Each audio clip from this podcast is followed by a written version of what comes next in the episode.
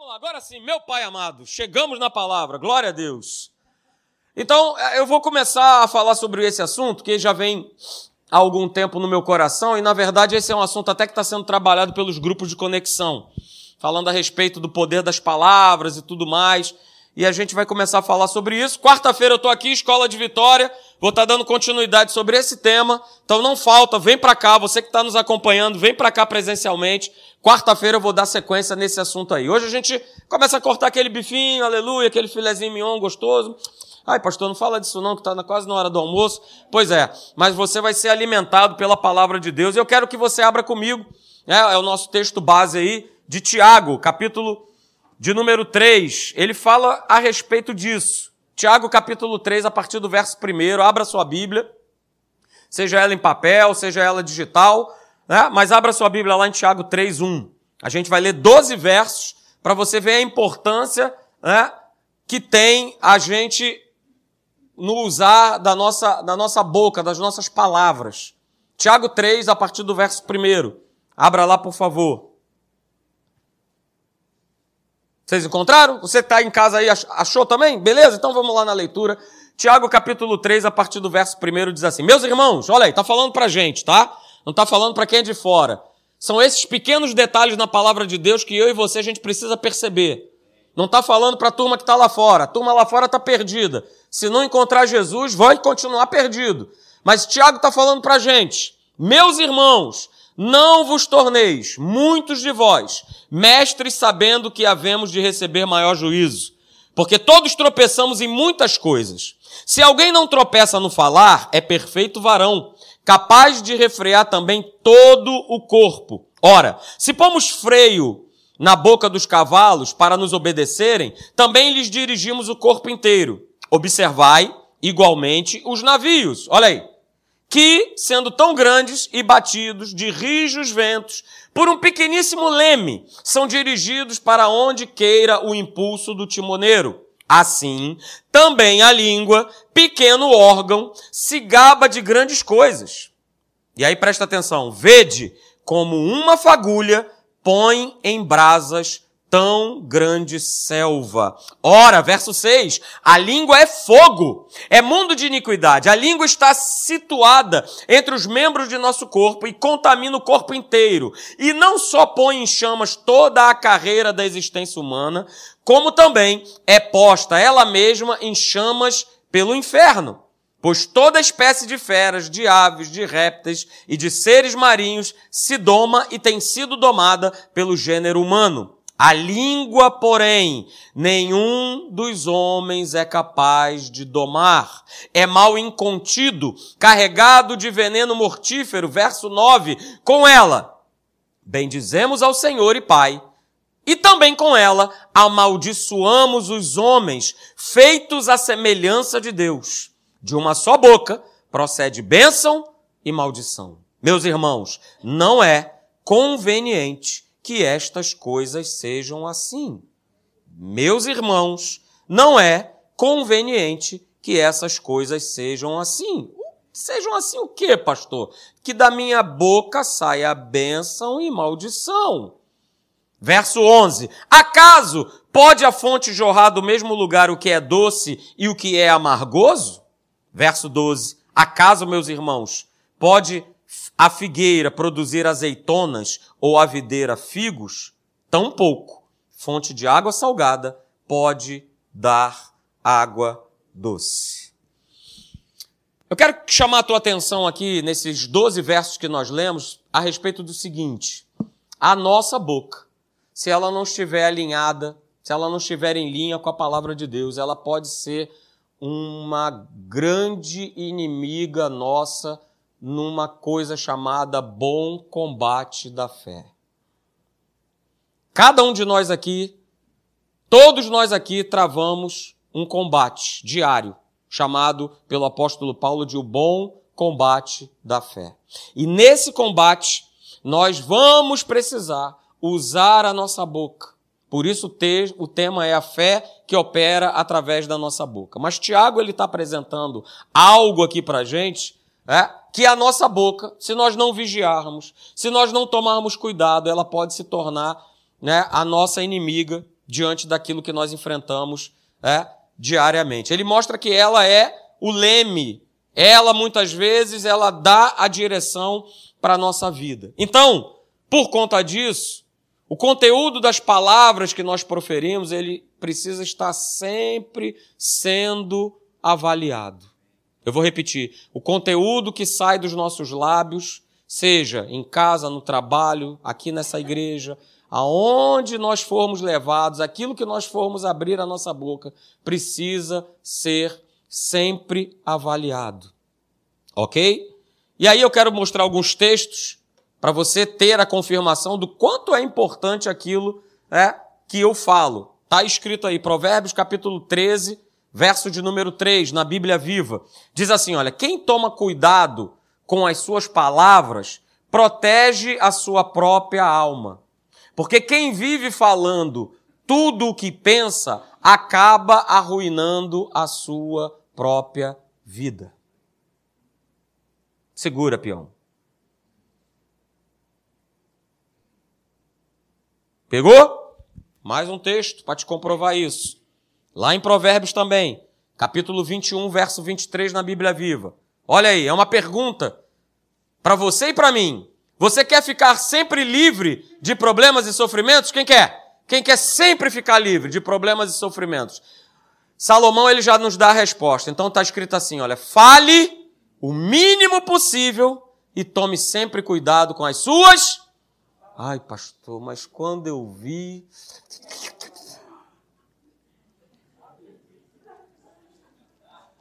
a língua é nervosa. É verdade.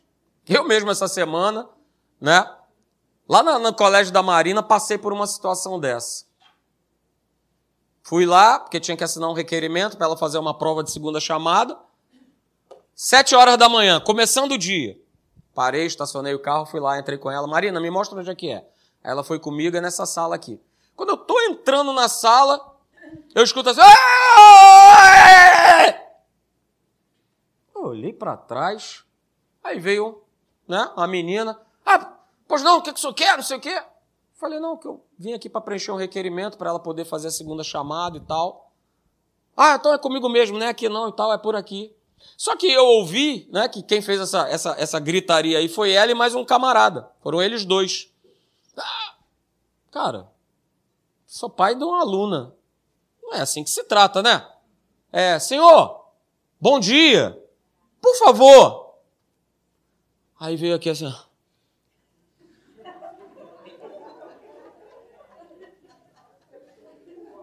O trajeto era daqui da onde eu tô até chegar nele, ali onde está a Márcia. E ali a minha mente já foi pensando assim: cara, eu vou perguntar para esse cidadão se ele já serviu ao quartel. Independente do que ele me responder, se, é, se eu servi, se eu não servi, eu vou virar para ele e vou falar assim: cara, olha só, Deixa eu te perguntar uma coisa. Isso é jeito de você tratar, de você. Aí eu fui nesses trajetos de cinco segundos pensando nisso. Vou falar, falo, não falo, falo, não falo, falo, falo, não falo, falo, falo, falo, falo, falo, falo, falo, não. Vou falar não. Estou começando meu dia agora, Senhor. Deixa para lá, não vou falar nada. Passa batido e vamos embora. Vamos lá assinar o tal do requerimento e vamos ser felizes. Mas é uma decisão que a gente toma. Ah, pastor, mas você estava no seu direito. Como diz pastor Hélio, e eu, Kiko. E eu, Kiko. Quer sempre ficar livre de problemas e sofrimentos. Fale o mínimo possível. E tome sempre cuidado com as suas palavras.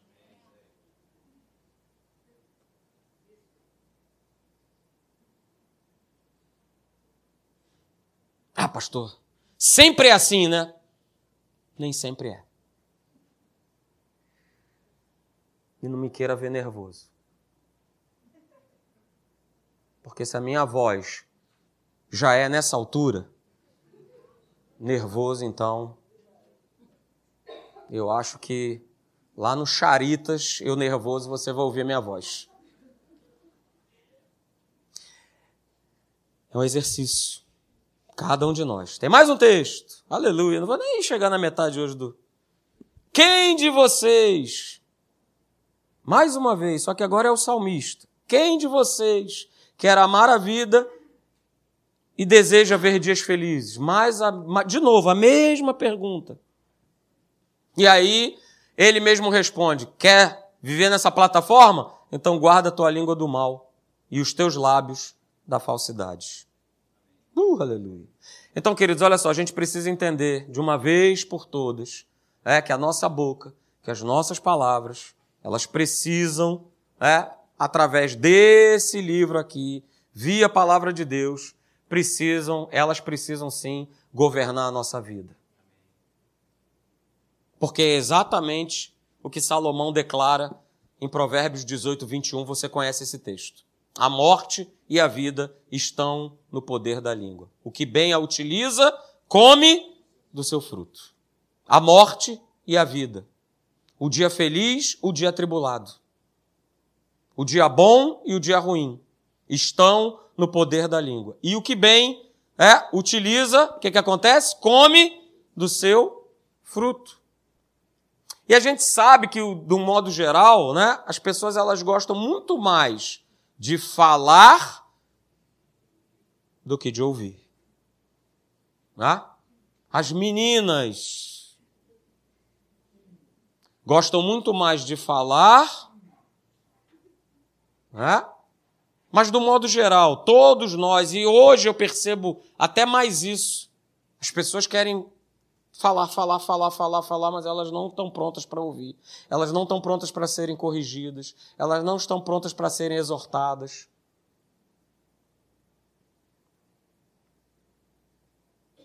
E além de quererem falar muito, né?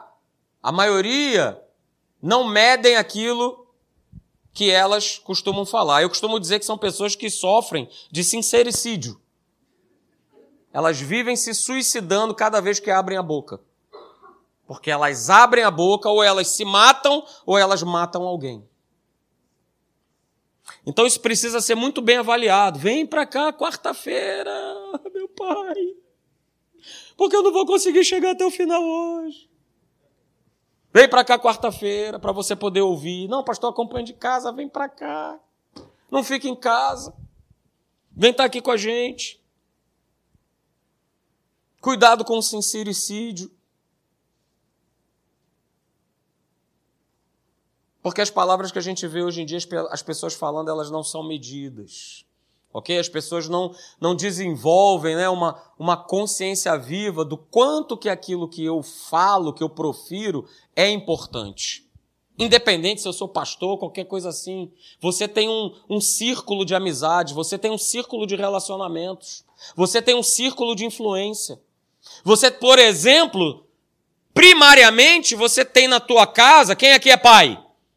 Você é o primeiro a tomar cuidado com aquilo que você fala na frente dos teus filhos. E o que que eu tenho falado? E o que que eu tenho dito? A gente precisa tomar cuidado para que isso não vire né, um comportamento é, anatural. Ah, pastor, mas todo mundo age assim. Ah, mas to... Cara, você acabou de ler comigo Tiago capítulo 3. Meus irmãos.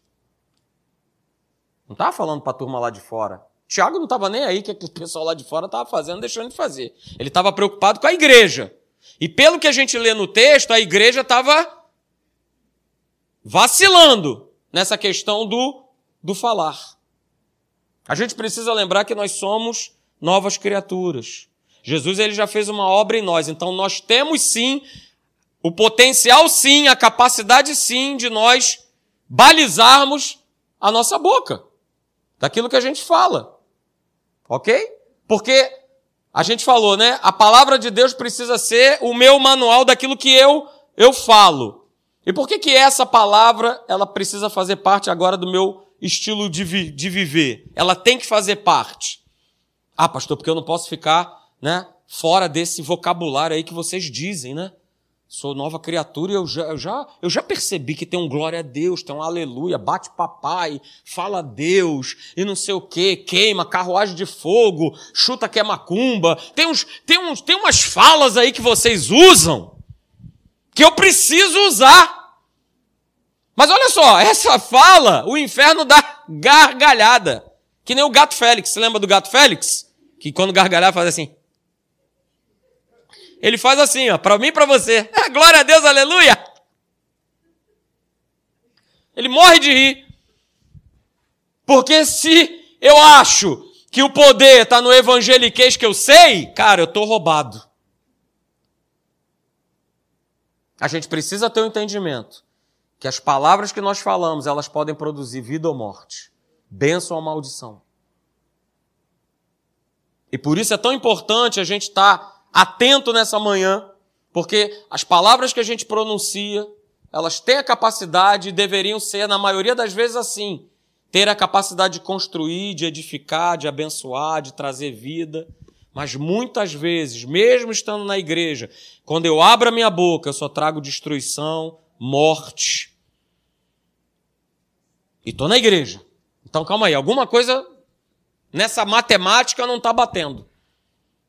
Eu tenho ouvido a palavra. Eu tenho aprendido. Eu tenho e faço atos. E alfa, e beta, ômega.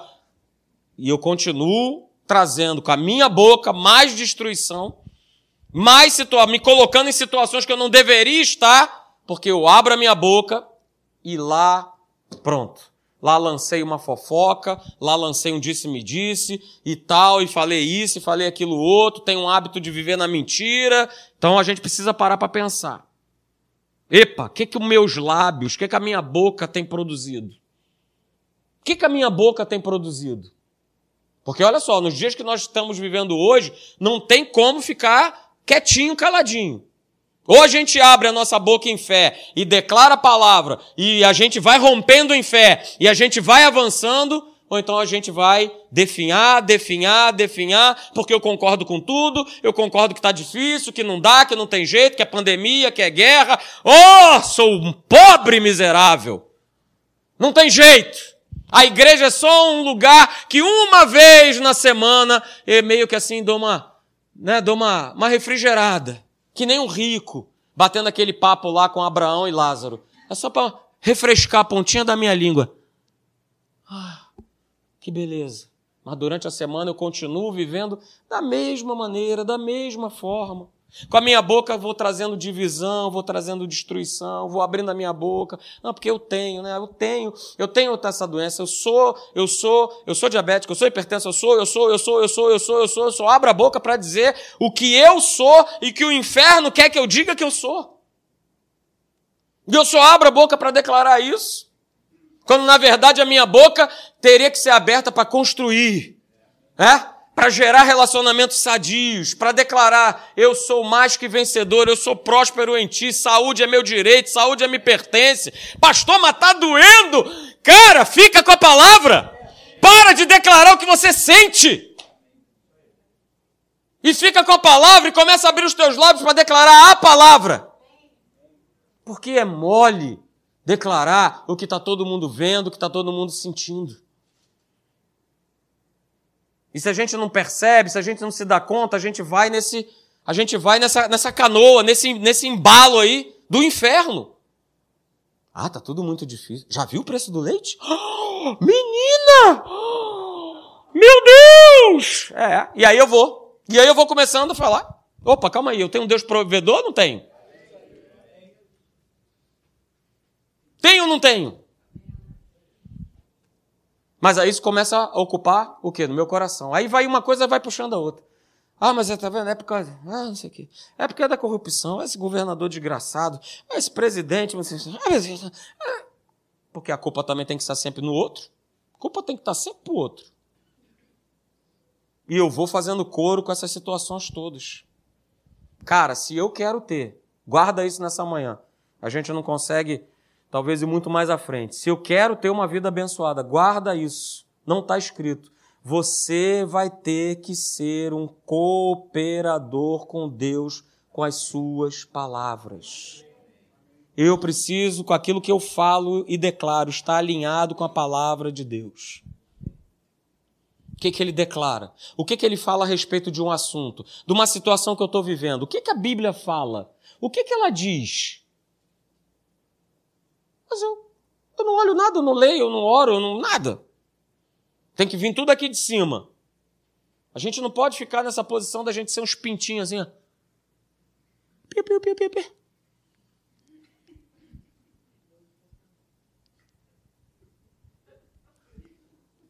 Abre a Bíblia. O que, é que Deus tem a dizer? Estou passando por isso. O que, é que Deus tem a falar? O que, é que ele falou? Jesus declarou lá, João 6,63. As palavras que eu vos tenho. Ah, ele não escreveu, ele disse. As palavras que eu vos tenho dito são o quê? São espírito e são vida. Então, tá ali, tá escrito, tá falado, tá declarado. Então, vamos embora, vamos nessa. Porque olha só, ele mesmo falou, e a gente vai encontrar centenas de milhares de exemplos na palavra de Deus. Marcos 11, 23, você conhece. Porque em verdade vos afirmo que se alguém o quê? Se alguém escrever. Não, se alguém o quê? Se alguém o quê? Não, quem está vivo aí nessa manhã? Se alguém? Se alguém disser.